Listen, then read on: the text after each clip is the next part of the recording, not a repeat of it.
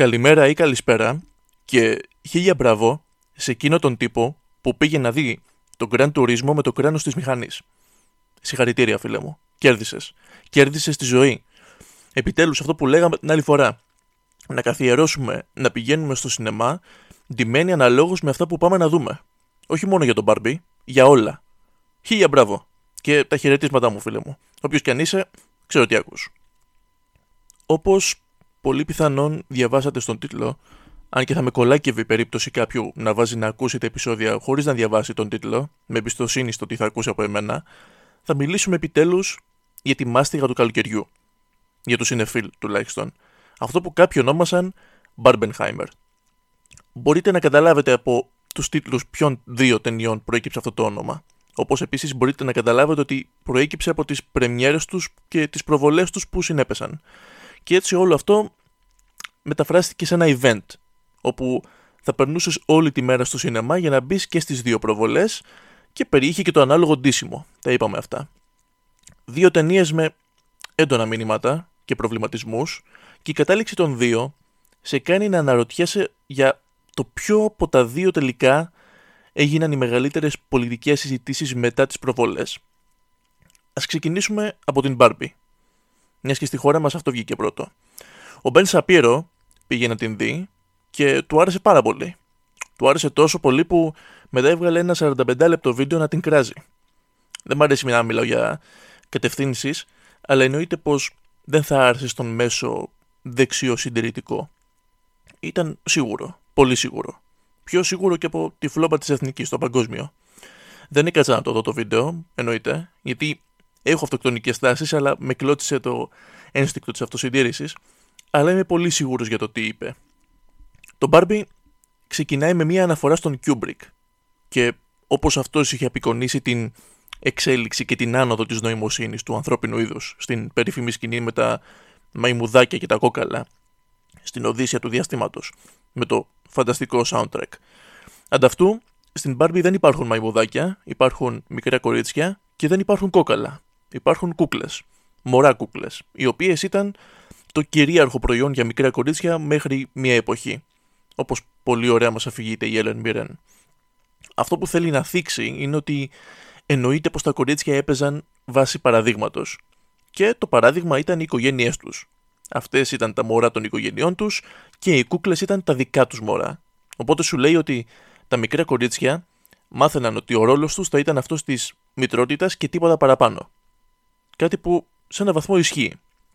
Και εκεί στην θέση του μονόλιθου εμφανίζεται μια Margot Robbie, μια Barbie, για να σηματοδοτήσει την αλλαγή των προσδοκιών των κοριτσιών από τους εαυτούς τους. Πλέον μεγαλώνοντας θα κοιτάξουν πρώτα την καριέρα, θα κοιτάξουν την ελευθερία, την ανεξαρτησία τους και αυτό τους δείχνει σημάδια εξέλιξης. Δεν ήταν ηρωνία δηλαδή προς την οδήγηση του διαστήματος. Μ' άρεσε η ιδέα του Barbie World, ένας κόσμος όπου ζουν όλες οι Barbie οι οποίες αλλάζουν ανάλογα με το πώς παίζουν μαζί τους στον πραγματικό κόσμο. Δεν μ' άρεσε όμως η ιδέα του αν δεν είσαι τέλειος δεν έχεις θέση σε αυτόν.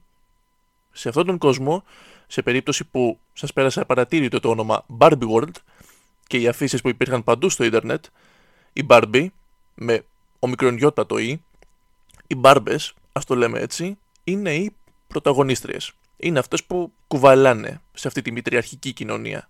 Και η Ken οι κένιδες είναι άχρηστοι, αμόρφωτοι, τελευταίοι, είναι κυφίνες. Όλη μέρα κάθονται. Ο δικός μας Κεν, ο Κεν της δικής μας Μπάρμπι δηλαδή, είναι αυτό που, όπως θα έλεγαν οι σημερινοί νεολαίοι που λέει και ο Ζουγανέλης, simp. Το μόνο που κάνει είναι να κυνηγάει την Μπάρμπι και δεν κάνει και πολλά χωρίς αυτήν. Κάποια στιγμή, πάνω στο τσακίρ κέφι, της τα σκάνε κάτι υπαρξιακά και από εκείνη τη μέρα σταματάει να είναι τόσο χαρούμενη και αέρινη όσο ήταν. Πλέον ξυπνάει και μυρίζει η ανάσα της, έχει κυταρίτιδα και το χειρότερο απ' όλα έχει επίπεδες πατούσες. Και όλοι πλέον καταλαβαίνουμε ότι μαζί με το ωραίο της πρόσωπο και τις αδιαφεσβήτητε υποκριτικές της ικανότητες, όταν μιλάμε για τη Ρόμπι, μάλλον περνάνε από κάστ και οι πατούσες της. Ο Σκορτσέζε κάτι είχε πρωτοδείξει, μετά ο Ταραντίνο, κάτι λίγο έδειξε και ο Τσαζάλ και τώρα η Γκρέτα Γκέρουικ. Φαίνεται ότι οι καλοί σκηνοθέτες ξέρουν να εκτιμούν πατούσες. Τώρα, εγώ δεν ξέρω από αυτά, αλλά κάτι θα ξέρουν και αυτοί. Η Barbie πάει και συναντάει την Weird Barbie, που είναι κάτι σαν τον τρελό του χωριού. Έχει καμένα μαλλιά, είναι συνήθως σε αφύσικες στάσεις σώματος, αποτέλεσμα του πώς παίζουν μαζί της στον πραγματικό κόσμο. Η Kate McKinnon του SNL ήταν μια πολύ ευχαριστή έκπληξη. Έφερε κάτι καινούριο. Με τα πολλά, της λέει ότι για να λυθούν τα λοιπά προβλήματα πρέπει να πάει να βρει το άτομο που παίζει μαζί της στον πραγματικό κόσμο. Έπειτα έχουμε την δεύτερη αναφορά σε άλλη ταινία και είναι αυτή στο Matrix. Το κόκκινο χάπι και το μπλε χάπι γίνονται γοβάκι και σανδάλι μέσω σκανδιναβού τουρίστα το καλοκαίρι και αυτό για να δείξει την ψευδέστηση της επιλογής. Και ο Κεν, αφού δεν κάνει και κάτι άλλο, πάει μαζί της. Έρχονται στην πραγματικότητα και κατευθείαν συμβαίνει κάτι που μάλλον δεν θα συνέβαινε κανονικά. Σε ένα μέρος γεμάτο κόσμο κάποιος πάει και τη χουφτώνει. Ο πραγματικός κόσμος λοιπόν φαίνεται να είναι η πιο τοξική μορφή πατριαρχίας, όπου η Μπάρμπι όχι μόνο είναι ένα θύμα του, λόγω της αντιμετώπισης από τους άνδρες, αλλά θεωρείται και ένα μη ρεαλιστικό πρότυπο από τις υπόλοιπες γυναίκες. Όπως της λέει το έφηβο κακιασμένο που υπέθεσε ότι έπαιζε μαζί της. Οι άνθρωποι της Mattel, που είναι η εταιρεία η οποία παράγει την Barbie, την κυνηγούν και συμφωνούν ότι πρέπει να γυρίσει πίσω. Ενώ την βρίσκουν, αυτή το Sky, με τη βοήθεια της μητέρας του κακιασμένου έφηβου κοριτσιού που είδαμε πριν, την Gloria. Και μαθαίνουμε ότι αυτή ήταν τελικά που έπαιζε μαζί της. Οπότε η κρίση ταυτότητας της Barbie και του τι τελικά εκπροσωπεί συνδέεται και με την μικρή κρίση μέσης ηλικίας που περνάει αυτή η γυναίκα. Ίσως να μου έλειψε λίγος χρόνος από τη μητέρα, η οποία στο κάτω-κάτω είναι ο λόγος που ξεκίνησε όλο αυτό. Δεν μαθαίνουμε τίποτα άλλο για αυτήν πέρα του ότι έπαιζε με Barbie από μικρή και ότι είναι κάτι που ακόμα την ενθουσιάζει. Και ενώ αυτή είναι η γυναίκα του πραγματικού κόσμου, που ξέρει καλύτερα από την Barbie πώς είναι να ζει σε αυτόν, δεν μοιράζεται ποτέ την οπτική της. Αφινόμαστε μόνο στην απολύτως αρνητική εμπειρία της Barbie. Γυρνούν οι τρεις τους, η Barbie, το κοριτσάκι και η μαμά, στο υπέροχο σκηνικό του Barbie World, που ήταν όλο αληθινό και τα διάφορα φόντο ήταν ζωγραφισμένα με το χέρι, πολύ όμορφη δημιουργία, όπου υπάρχουν εξελίξεις. Αυτός που πέρασε πολύ καλά στον πραγματικό κόσμο ήταν ο Κεν, που για πρώτη φορά νιώθει σαν να είναι κάτι. Νιώθει σημαντικός μέσα στο πατριαρχικό σύστημα και του αρέσει αυτό. Και λέει, γιατί να μην γίνει το ίδιο και εδώ. Παίρνει τους υπόλοιπους κενίδες, καταλαμβάνουν το Barbie World και μετατρέπει τις υπόλοιπες Barbie σε υπερσεξουαλικοποιημένες δούλες, ουσιαστικά. Οι αναφορές σε ταινίες συνεχίζονται με το νούμερο του Ken που θυμίζει λίγο από Grease. Ο Ken δανείστηκε τη γούνα του μαζονάκι από το κούτσι φόρεμα και βγήκε να κάνει το κομμάτι του. Πολύ καλός ο Ryan Gosling. Πολλά από όσα έκανε ήταν δικά του. Έτσι λένε τουλάχιστον γιατί δεν ήμουν εκεί μπροστά. Και πολλοί λένε για βραβεία κτλ. Πόσο ηρωνικό θα ήταν αυτό. Να κερδίσει ο Ken για την ταινία Barbie. Θα μπορούσε να βρεθεί στην κατηγορία του β' ανδρικού. Ήταν όντως τόσο καλός. Η Barbie που πάει από απογοήτευση σε απογοήτευση απλά τα παρατάει σε αυτό το σημείο. Η Gloria απογοητεύεται μαζί της και πάει να φύγει. Τη μεταπίθει όμως η κόρη της που ξαφνικά σταμάτησε να είναι ένα κακιασμένο. Γυρνούν μαζί και μαζί με κάποιες μπάρμπιδες που έχουν απομείνει ξεκινούν μια επανάσταση και ανακτούν τον έλεγχο από τους Κένιδες. Ο Κεν ολοκληρώνει πολύ όμορφα τον κύκλο του όταν τα βρίσκει με την Barbie, όμορφη σκηνή, όπου αναγνωρίζει ο καθένας τι έκανε λάθος, ζητούν συγγνώμη και είναι η μόνη φορά που υπάρχουν σαν ίσοι. Πριν η Barbie αποφασίσει να γυρίσει στον πραγματικό κόσμο και να ζήσει σαν πραγματική γυναίκα. Επειδή είδε το φάντασμα της δημιουργού της. Σκληρά ναρκωτικά. Γκρέτα, δώσε μας λίγο. Και πλέον με την ταυτότητα Barbara Handler, το επίθετο της δημιουργού της δηλαδή, επιστρέφει στον πραγματικό κόσμο. Και η ταινία κλείνει με εκείνη να πηγαίνει στο πρώτο της ραντεβού με το γυναικολόγο της, κάνοντας ένα callback σε ένα αστιάκι από την αρχή της ταινίας για το ότι οι κούκλες δεν έχουν γεννητικά όργανα. Ωραίες λεπτομέρειες στην ταινία ήταν ο Μάικλ Σέρα που κάνει τον Άλαν, ο μονόλογος της Γκλώρια στην Barbie για το τι σημαίνει να είσαι γυναίκα, η Αμέρικα Φερέρα που κάνει την Γκλώρια ήταν αρκετά καλή γενικότερα, η Ίσα Ρέι ήταν πολύ καλή, όπως και η Κέιτ Μακίνον πάρα πολύ καλή, όπως και η Εμαμάκη, αυτή που όλοι λένε σαν κλόνο της Ρόμπι. Έγινε μελαχρινή για να τις ξεχωρίζουν. Η ταινία δεν μισεί τους άνδρες. όπως πολύ σίγουρα λέει ο Σαπύρο στο βίντεο του. Σίγουρα τους κάνει να φαίνονται όλοι μπετόβλακες, αλλά δεν τους μισεί. Ειδικά από τη στιγμή που ο πιο καλογραμμένος χαρακτήρας της ταινίας είναι ο Κεν. Απλά ίσως να αδικεί τον μέσο άντρα όταν παρουσιάζει τον μπαφαρισμένο Ryan Gosling σαν τον τελειογκόμενο, όπως αδικεί και τη μέση γυναίκα όταν η Μπάρμπι τα χάνει όταν ανακαλύπτει ότι έχει κυταρίτιδα. Ότι δεν είναι τέλεια. Και το αστείο, σε πολλά εισαγωγικά αστείο για την κυταρίτιδα, δεν είναι χοντροφοβικό αστείο. Είναι ένα σχόλιο προς την τελειότητα, ας πούμε. Ότι και καλά πλέον έχω ίσιες πατούσες και κυταρίτιδα. Τι θα κάνω; Δεν υπάρχει χώρος για το μη τέλειο εδώ. Λίγο άστοχο για μένα. Όπως και το αρχικό σχόλιο περί μητρότητας. Κάποιες γυναίκες επέλεξαν και ακόμα επιλέγουν αυτόν τον ρόλο. Α μην τις προσπερνάμε τόσο εύκολα. Γυναίκες είναι και αυτές. Περίμενα ότι θα μας δοθεί κάτι μέσω της Γκλώρια και της κόρης της για τη σημασία του ρόλου της, αλλά όχι. Κατά τα άλλα, όπως είπα, φανταστικά σκηνικά. Η Γκρέτα Γκέρουικ πήρε καλές ερμηνείες από το cast Αυτή οραματίστηκε πολύ ωραία τον κόσμο αυτό και έκανε καλή δουλειά να τον φέρει μέσα στην ταινία, σίγουρα παρόλα τα κακά της, είναι μια ταινία στην οποία θα βρουν καταφύγιο κάποιες γυναίκες και αυτό είναι καλό. Η ταινία που άρεσε στον Ben Shapiro όμως, μίλησε και για αυτήν, λες και έγινε movie reviewer τώρα, ήταν το Oppenheimer. Και αν σε ανησυχεί ότι το γούστο σου συμφωνεί με αυτό του Ben Shapiro, δεν θα έπρεπε. Το Oppenheimer ήταν η καλύτερη ταινία. Βέβαια, γούστο είναι αυτά. Για μένα, ας πούμε, δεν υπάρχει καν θέμα συζήτησης. Από όπου και να το πιάσεις, ήταν φανταστική. Πολλοί διαμαρτύρονται ότι ήταν μόνο διάλογος. Αντιλαμβάνομαι γιατί κανείς να μπερδευτεί με αυτό.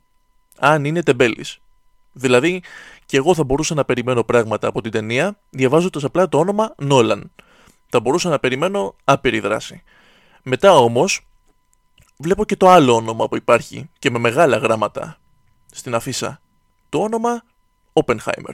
Και γνωρίζοντας το ποιος ήταν αυτός, δεν περιμένω ούτε να τον δω να προσπαθεί να μπει στα όνειρα κάποιου, ούτε να προσπαθεί σε αντίστροφο χρόνο να σκοτώσει ένα Ρώσο μαφιόζο, ούτε να κυνηγάει να σώσει τον κόθωμα από τρομοκράτες δημένου δευτερίδα. Περιμένω να δω την ιστορία του Oppenheimer. Θα μου πεις, ναι, αλλά εσύ ήξερες ποιος ήταν ο Oppenheimer πριν δεις την ταινία. Και θα σου πω, ναι, αλλά θα μπορούσες και εσύ απλά κάνοντας τον κόπο να ψάξεις λιγάκι. Τι δράση θα μπορούσε να σου δείξει δηλαδή; Δεν σου υπόσχεται να σταματεί το ξύλο, τύπου John Wick, σου υπόσχεται ότι θα μπεις στην αίθουσα και τρεις ώρες μετά θα βγεις πάρα πολύ προβληματισμένος. Εκτός και αν είχες σχηματίσει άποψη από πριν μπεις, που αυτό είναι κάτι άλλο. Δεν πήγες να δεις ταινία, πήγες να ξοδέψεις τρεις ώρες από τη ζωή σου. Ήταν η πιο αναμενόμενη ταινία της χρονιάς, άρα και αυτή με τα περισσότερα να δείξει. Βασισμένη στο βιβλίο American Prometheus. Βέβαια, ο Προμηθέας τη φωτιά έφερε στους ανθρώπους, όχι την καταστροφή. Και φαντάζομαι ότι αυτή είναι η αλληγορία, ας την πούμε, για την οποία πήγαιναν. Ότι δηλαδή όπως και η φωτιά μπορεί να βοηθήσει και να καταστρέψει, έτσι και η βόμβα θα μπορούσε να χρησιμοποιηθεί σαν μια μόνιμη απειλή, ώστε να φοβόμαστε τον πόλεμο, οπότε να είμαστε ευχαριστημένοι με όσα έχουμε. Ο Νόλαν μοιάζει να προετοιμαζόταν γι' αυτό σε όλη του την καριέρα. Όσα έκανε σε κάθε του ταινία να προοριζόταν για αυτήν. Ο γρήγορος ρυθμός του στο διάλογο είναι καλύτερος από ποτέ. Τα cut από σκηνή σε σκηνή εξυπηρετούν τέλεια. Το σενάριο είναι γραμμένο όμορφα. Πάλι παίζει με τα timelines. Πάλι έχει ένα νουάρ στοιχείο. Τελειοποιεί το να παίρνει αυτό που θέλει από τους ηθοποιούς. Αυτά είναι τα καλά. Έχει και κακά. Συνήθως το μεγαλύτερο παράπονο του κοινού προς τον Νόλαν είναι ότι οι γυναίκες στις ταινίες του δεν έχουν το ίδιο βάθος με τους άνδρες και δεν ολοκληρώνουν τους κύκλους τους. Το ακούω για ορισμένα παραδείγματα αυτό, όχι για όλες. Και στο Oppenheimer δεν είναι ότι δεν καταφέρνουν να κάνουν τον κύκλο τους. Το δικό μου παράπονο, όσον αφορά τους δύο γυναικείους χαρακτήρες, είναι ότι θα ήθελα λίγο παραπάνω. Γιατί και οι δύο έφτασαν στην οθόνη φανταστικά. Η Kitty Oppenheimer και η Jean Tadlock, οι γυναίκες στη ζωή του Oppenheimer, ενσαρκωμένες από την Emily Blunt και την Florence Pugh αντίστοιχα, ήταν από τα καλύτερα στοιχεία της ταινίας. Η Blunt που εμφανίζεται και περισσότερο ήταν πολύ έντονη και έχει μία από τις καλύτερες σκηνές στην ταινία. Είναι παράξενο το ότι από όλες αυτές τις ερμηνείες που είδα από αυτό το cast που κάθε σκηνοθέτης θα ήθελε να έχει, μου έμεινε στο μυαλό ο Μπένι Σάφντι, το οποίο είχα δει και στο Licorice Pizza και στο Pieces of a Woman και στο πολύ ωραίο Uncut Gems. Αλλά εδώ μπορώ να τον δω λίγο παραπάνω και τραβούσε την προσοχή μου σε όποια σκηνή υπήρχε μέσα. Ο Γκάρι Όλτμαν ήταν πολύ καλός σαν Χάρι Τρούμαν και ο Ραμι Μάλεκ ήταν φανταστικός σαν David Hill, ένας δηλαδή από όλους αυτούς τους επιστήμονες που είχαν μαζέψει για το σχέδιο Manhattan. Γενικότερα, τις σκηνές με τους επιστήμονες και το χτίσιμο της βόμβας τις είδα με περισσότερο ενδιαφέρον από τις επιτροπές και τις ακροάσεις. Χωρίς να θέλω να πω ότι οι ακροάσεις ήταν κάτι το βαρετό. Ο Νόλαν επιστρέφει στα κολπάκια του Memento και σου δίνει ένα timeline με χρώματα το οποίο περιλαμβάνει την εμπειρία του Oppenheimer από τα δικά του μάτια σαν να είναι ουσιαστικά η διήγηση των γεγονότων για την Επιτροπή. Το άλλο timeline το καταλαβαίνεις από το ασπρόμαυρο χρώμα και είναι τα όσα συμβαίνουν από την οπτική του Λούι Στράους, ενός πολιτικού πρώην μέλους της Επιτροπής Ατομικής Ενέργειας που γλυκοκοιτάζει την θέση του Υπουργού Εμπορίου των Ηνωμένων Πολιτειών, τον οποίο υποδίεται φανταστικά ο Ρόμπερτ Ντάουνι Τζούνιορ. Ο Ρόμπερτ Ντάουνι είπε ότι είναι η καλύτερη ταινία που έχει συμμετάσχει. Και ναι, θα συμφωνήσω. Ρόμπερτ, επίσης είναι η καλύτερη σου ερμηνεία. Ξεπέρασες και τα όσα έχει κάνει σαν Τόνι Σταρκ και σαν Τσάρλι Τσάπλιν, που σε θυμάμαι εγώ τότε. Θα βρει τον Ράιαν Γκόσλιγκ, λογικά, στην κατηγορία Βιτάνδρικου, πολύ πιθανό να το πάρει κιόλας, σαν Λουί Στράου, και όχι σαν Γιώχαν Στράου, που άκουσα κάποιον να λέει. Απόλαυσα το πώς εκδήλωνε την κόντρα στον Όπενχάιμερ. Αυτό το θα σου κάνω τη ζωή δύσκολη με κάθε τρόπο. Σε ό,τι μπορώ να του βάλω εμπόδια θα το κάνω. Και στην ίδια κατηγορία θα βρεθεί και ο Ματ Ντέιμον, πιθανότατα, ο οποίος τα τελευταία χρόνια έχει κάνει περισσότερες ωραίες ερμηνείες από ό,τι σε όλη του την υπόλοιπη καριέρα. Πολύ καλό σε αυτό. Καλό στο Air. Καλό στο Last Duel. Καλό στο Stillwater. Πολύ καλό στο Ford vs Ferrari.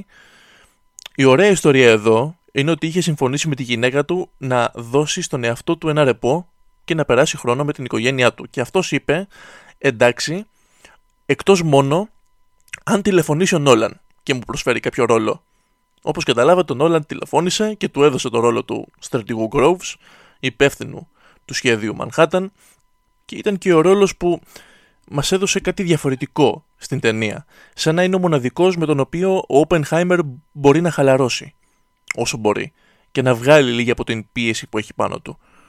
Συνήθως τις ταινίες του Νόλαν πρέπει να τις δεις δύο φορές για να καταλάβεις πλήρως την πλοκή. Ωραίος τρόπος να μας κάνει να του δώσουμε περισσότερα χρήματα. Τη συγκεκριμένη πρέπει να τη δεις δύο φορές, μία για την ιστορία και μία για να επικεντρωθείς στους ηθοποιούς και το πώς έφεραν τους ρόλους τους στην κάθε σκηνή. Δεν υπάρχει κάποιος που να μην παίζει καλά. Είναι ίσως το καλύτερο σύνολο ερμηνεών που έχω δει τα τελευταία χρόνια. Να πω ένα τεράστιο μπράβο σε αυτόν που είχε πει στο Video Club ότι αν θέλαμε ποτέ να κάνουμε ελληνικό remake του Oppenheimer, μακριά από εδώ, αλλά λέμε αν, στον πρωταγωνιστικό ρόλο πρέπει να βρεθεί ο Θοδωρής Αθερίδης, που είναι ίδιος, ίδιος, ποιος αγαπώ με αγαπάς και ποιοι αγαμηθείτε, ο ρόλος της ζωής του ήταν άλλος και δεν το γνώριζε.